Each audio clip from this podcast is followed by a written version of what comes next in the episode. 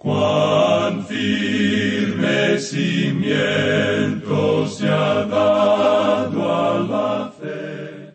A través de la Biblia, un análisis de la Biblia libro por libro que le ayudará a crecer espiritualmente. Estos estudios fueron diseñados por el doctor J. Vernon McGee. Acompáñenos en este fascinante recorrido a través de la Biblia. La palabra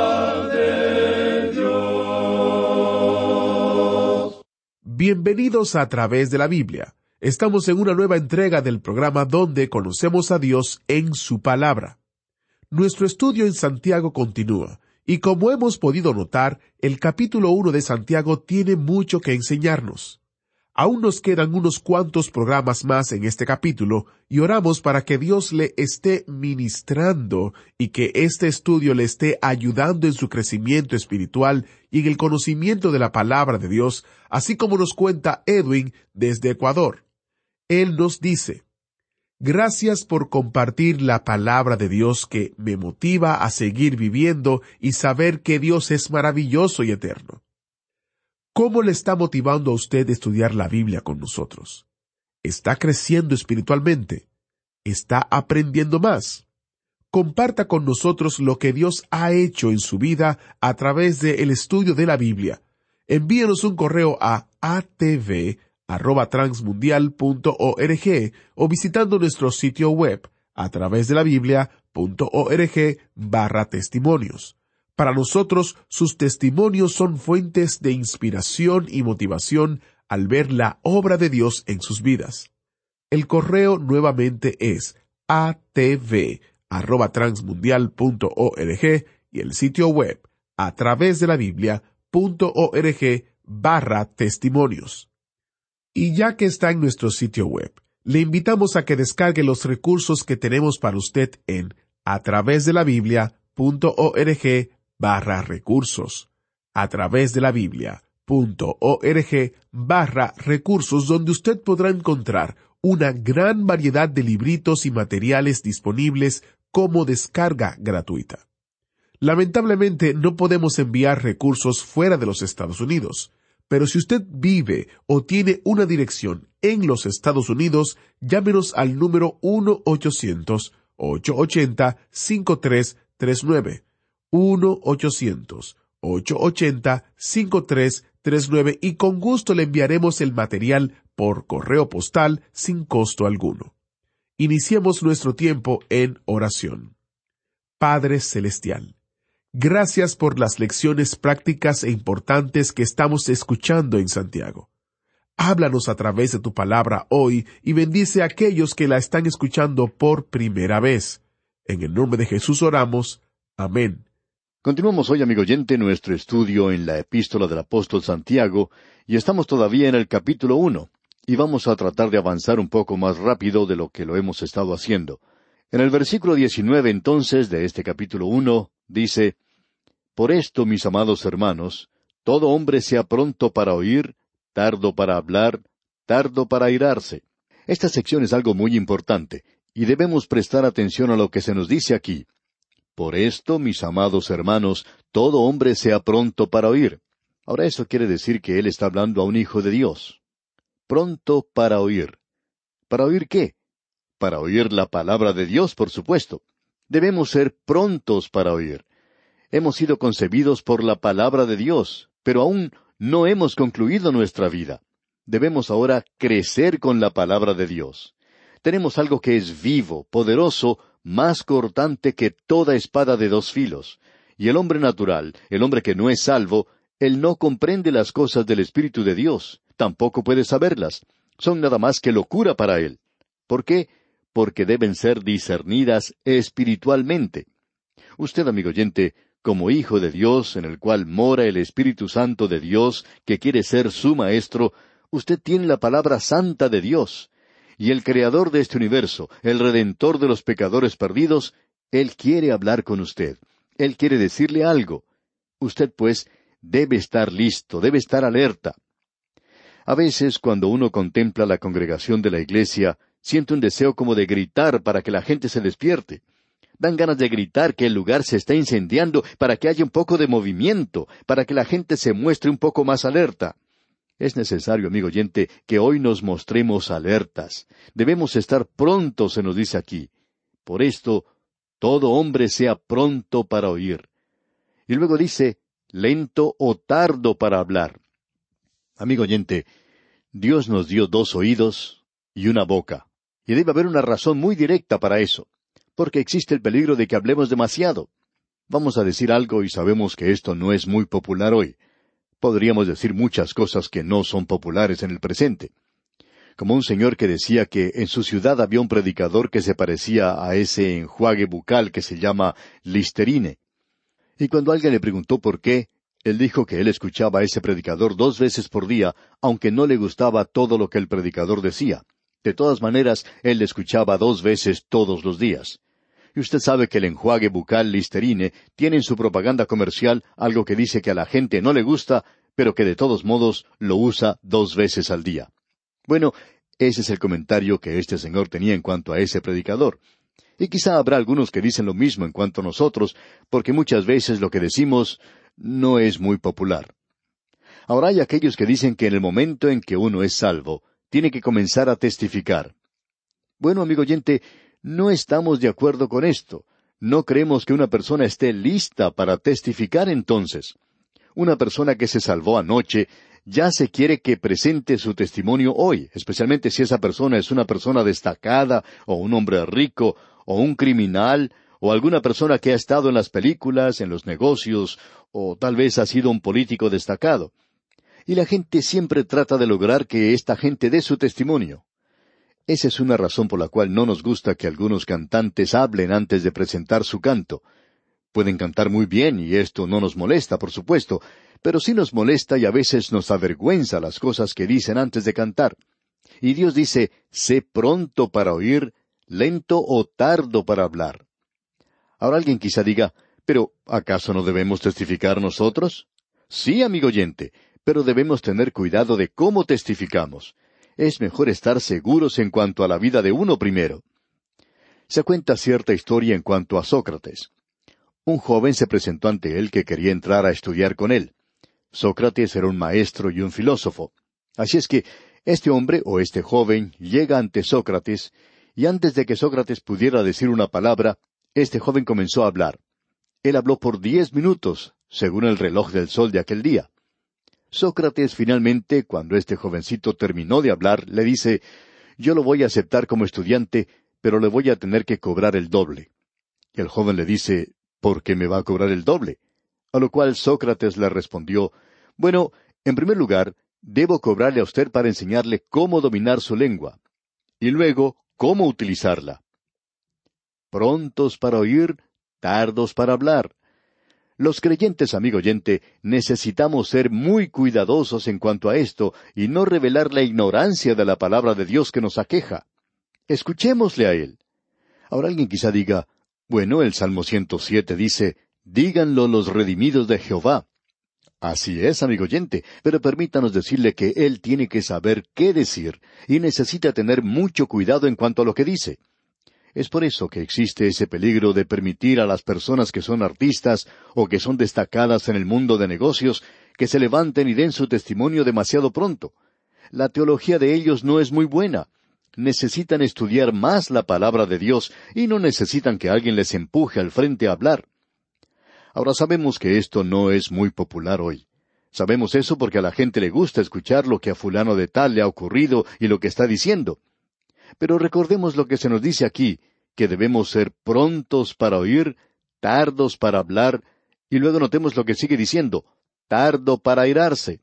No se ponga a discutir en cuanto a la religión y pierda los estribos. Es muy lindo ser fundamentalista, pero uno no debe comenzar a luchar contra todos aquellos que están en desacuerdo con uno en cualquier jota o tilde. Después de todo, amigo oyente, usted no tiene tampoco toda la verdad. La Escritura nos dice que debemos ser tardos para airarnos. No se enoje. Se cuenta que Jonathan Edwards, el tercer presidente de la Universidad de Princeton en los Estados Unidos, y probablemente uno de los grandes pensadores de América, y también uno de los grandes predicadores, tenía una hija con un temperamento incontrolable.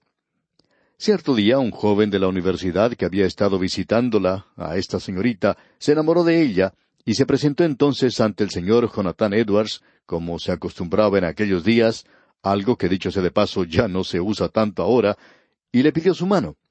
Y Jonathan Edwards le dijo, Tú no puedes casarte con ella. El joven respondió, Pero yo estoy enamorado de ella. Jonathan Edwards le volvió a decir, Tú no te puedes casar con ella. Y el joven volvió a decirle, Pero ella me ama a mí. Y otra vez el señor Edwards le dijo, Tú no te puedes casar con ella. El joven entonces le dijo, Bueno, ¿por qué no puedo casarme con ella? A lo cual el señor Edwards respondió, Porque ella no es digna de ti. Y este joven dice, Pero ella es una creyente, ¿no es verdad? Y Edwards respondió, Sí, ella es creyente. Pero la gracia de Dios puede vivir con cierta gente con la cual nadie más puede vivir. Y amigo oyente, hay muchos creyentes que no son dignos hoy, que tienen un temperamento en realidad incontrolable, y eso arruina su testimonio probablemente tanto como cualquier otro asunto en su vida. Ahora el versículo veinte de este primer capítulo de la epístola de Santiago dice, Porque la ira del hombre no obra la justicia de Dios. Y esta es la razón por la cual nosotros no debemos discutir en cuanto a la religión. Es muy difícil encontrar al individuo que esté de acuerdo con nosotros en un ciento por ciento, o con el cual nosotros estemos de acuerdo un ciento por ciento. Pero esa no es ninguna razón por la cual nosotros debamos odiar o evitar a esa persona. Uno podría decir que la única persona con la cual está de acuerdo ciento por ciento es con uno mismo. Y aquí vemos que dice, porque la ira del hombre no obra la justicia de Dios. Quizá usted, amigo oyente, se sienta como un defensor de la fe y algo por el estilo. Pero, amigo oyente, la ira del hombre sencillamente no obra la justicia de Dios. No se engaña usted mismo, que usted se enoja por amor a Dios, porque Él no se enoja así. Él está en este asunto de salvar a la gente. Luego en el versículo 21 de este capítulo uno de la epístola de Santiago dice, Por lo cual, desechando toda inmundicia y abundancia de malicia, recibid con mansedumbre la palabra implantada, la cual puede salvar vuestras almas. Usted, amigo oyente, debe recibir la palabra de Dios, y eso es realmente importante, y eso es lo que se destaca aquí y a lo cual se le da énfasis. También debemos notar que se dice que debemos desechar toda inmundicia, esa es la carne, y podemos también continuar leyendo, y abundancia de malicia, recibid con mansedumbre la palabra implantada. La palabra de Dios es el mejor preventivo contra los pecados de la carne. Creemos que es el mejor de todos.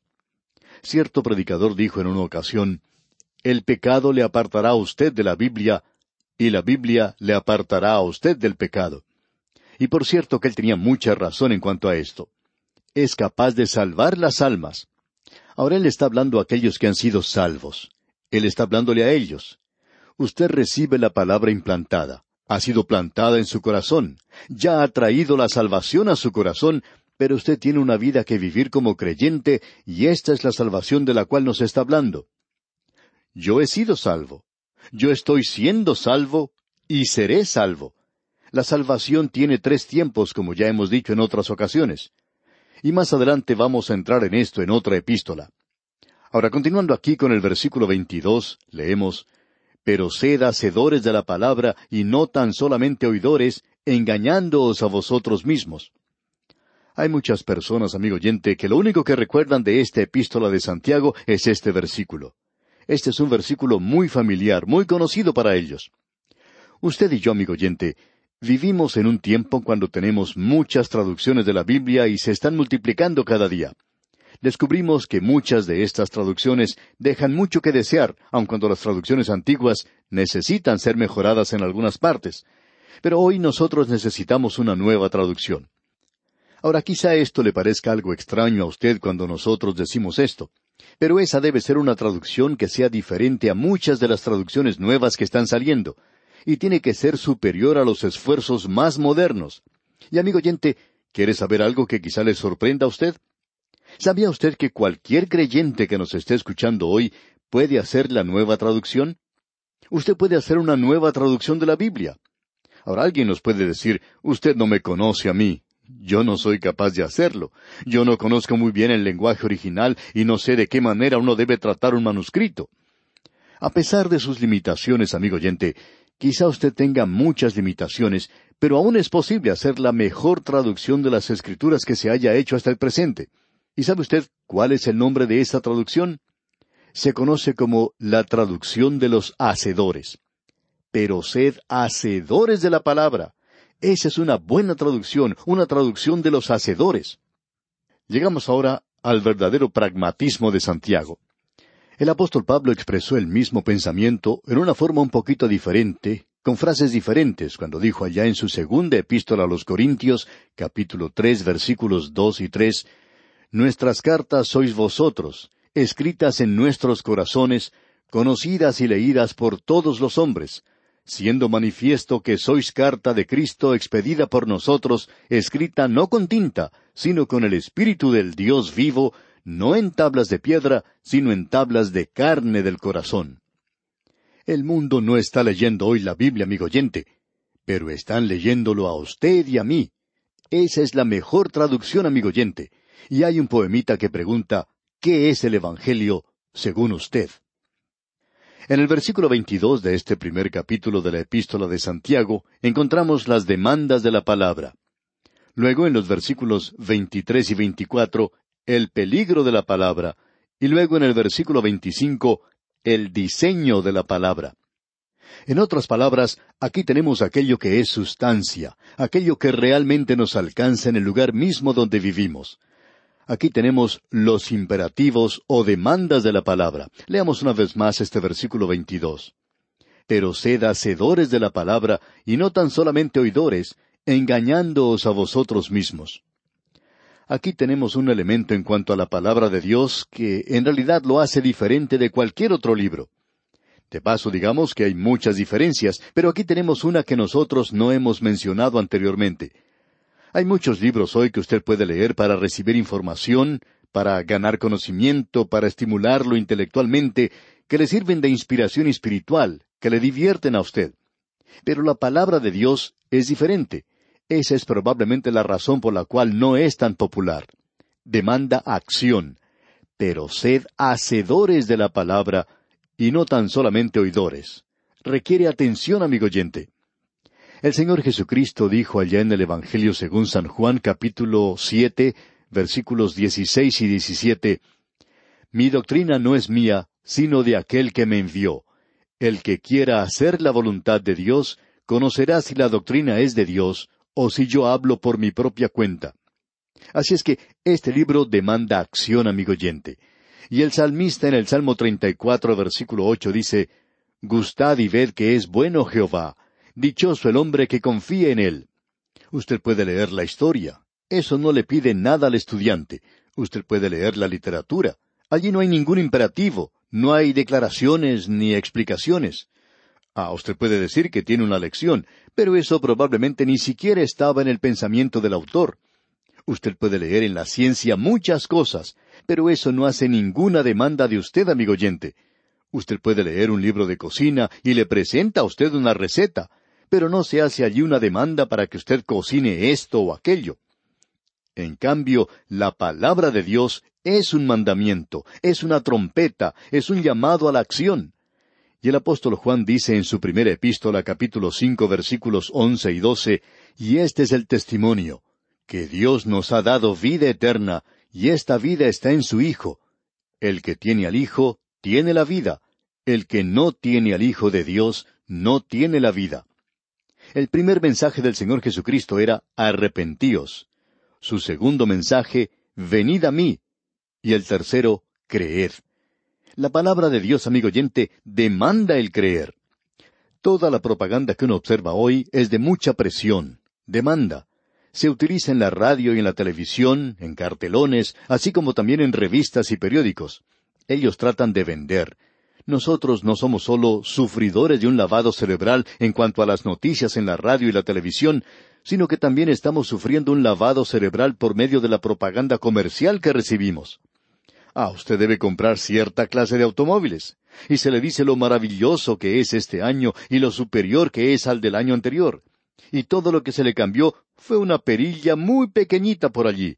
Eso es toda la diferencia que tiene. Y se le dice a usted que si no usa esta clase de desodorante, entonces usted puede hasta perder su trabajo. Pero la palabra de Dios, amigo oyente, dice, usted va a morir en sus pecados si usted no se vuelve a Él.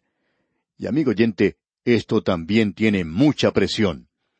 Dios dice, ahora es el tiempo aceptable. He aquí ahora el día de salvación. Creemos que uno de los fracasos más grandes de la Iglesia de los años recientes se encuentra precisamente en esta área. Después de la Segunda Guerra Mundial, el mundo occidental salió de los refugios contra las bombas y se dirigió a la Iglesia, por temor a las bombas, no por el temor de Dios. El número de los que se hicieron miembros de la Iglesia y la asistencia a la Iglesia se elevaron a nuevas alturas. Y el que era pastor en esa época podía ver una iglesia llena. Eso era algo maravilloso, glorioso. Pero al mismo tiempo aumentó la inmoralidad y la desobediencia a las leyes un ciento por ciento. La embriaguez, el divorcio, la delincuencia juvenil, todo eso aumentó. Y hubo un derrumbe total de la separación. ¿Qué es lo que sucedió? Amigo oyente, estábamos presentando la palabra de Dios en una voz pasiva, en un modo subjuntivo, y aquí es presentada en modo imperativo. Nos olvidamos que la Biblia con cubierta de cuero necesita también zapatos que la acompañen. Estamos aprendiendo las escrituras de memoria, pero eso no es todo. Tiene que ser algo que se mueva, tiene que avanzar. Y aquí dice, pero sed hacedores de la palabra y no tan solamente oidores. ¿Por qué? Porque usted se va a engañar a sí mismo si no lo pone en acción. Amigo oyente, el imperativo que tenemos aquí es en realidad para el Hijo de Dios que ha nacido de nuevo. Dios no le pide nada a la persona que no ha sido salva, solamente una cosa. Y eso en realidad no es el hacer algo. La gente se aproximó a él y le dijo, ¿qué debemos hacer para heredar la vida eterna? Y él dijo, ¿hacer? Esta es la obra de Dios, que creáis en el que Él ha enviado. El hacer en el libro de Dios para las personas que no son salvas es sencillamente creer en Cristo. Dios no le está pidiendo nada a la persona que no es salva, solamente que crea y que confíe en Cristo. El oír, amigo oyente, le llevará a usted a hacer algo, no a una acción de rito y de hábito. No es algo triste y monótono, no es algo de rutina, sino que la intención de la palabra de Dios es producir una acción creativa, es el hacer algo productivo, un vivir hilarante y una experiencia emocionante. Si somos motivados por un deseo interior de que estamos disfrutando de un vivir lleno del Espíritu, entonces usted y yo podemos salir a practicar cualquier deporte y disfrutarlo, y también disfrutar de un estudio bíblico de una manera completa, así como en el deporte. Y esto será algo realmente emocionante para nosotros. No seáis oidores solamente. Hay mucha diferencia entre un estudiante y uno que oye nada más.